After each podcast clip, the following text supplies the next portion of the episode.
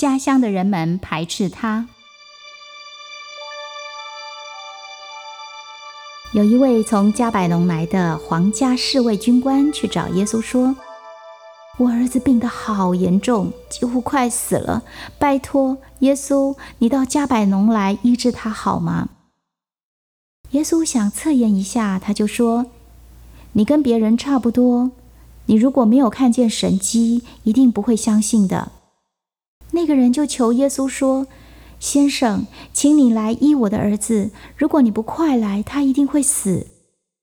耶稣就怜悯他说：“你平平安安的回家去吧，你儿子一定会好起来的。”那位父亲看着耶稣，突然就相信他了。他回到家的时候，他的仆人跑出来迎接他，对他说：“你的儿子好了。”那位军官问他们：“他是什么时候变好的？”他们说，他的烧大概是在下午一点的时候退的。军官知道，那正是耶稣说他的儿子会被医好的时刻。那时，他的全家人都相信耶稣就是基督。后来，耶稣来到了他的家乡拿撒勒，就是他童年长大的地方。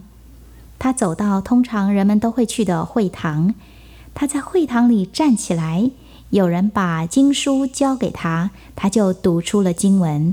他读的是主的圣灵在我的身上，因为他用油膏了我，去传好消息给贫穷的人，去医治伤心的人，去向囚犯宣告赦罪，去恢复瞎眼人的视力，去让受压制的人得到自由，去传讲主高兴接纳人们的安息年。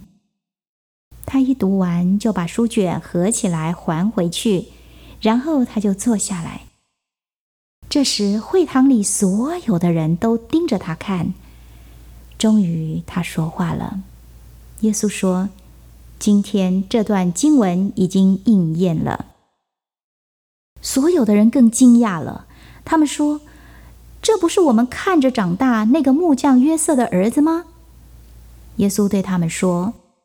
我知道你们心里在想什么。你们在说，我们听说过他在其他城市里行过的神迹，在这里我们也想看看那些神迹是什么样子。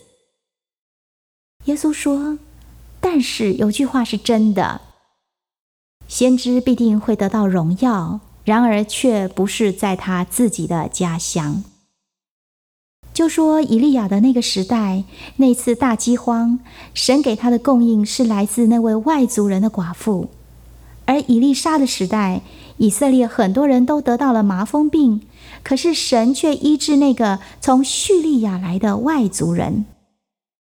耶稣这么说的时候，会堂里听到这些话，当然非常的不高兴，他们就把耶稣带到城外的一个实行刑罚的地点。那里是把犯人推到悬崖下面去处死的一个地方。他们很拥挤的到达那里的时候，才发现耶稣早就不见了。耶稣其实早就已经调转头，穿过了群众，走他自己的路去了。耶稣就这样离开了拿撒勒，他往加百农去，住在那里。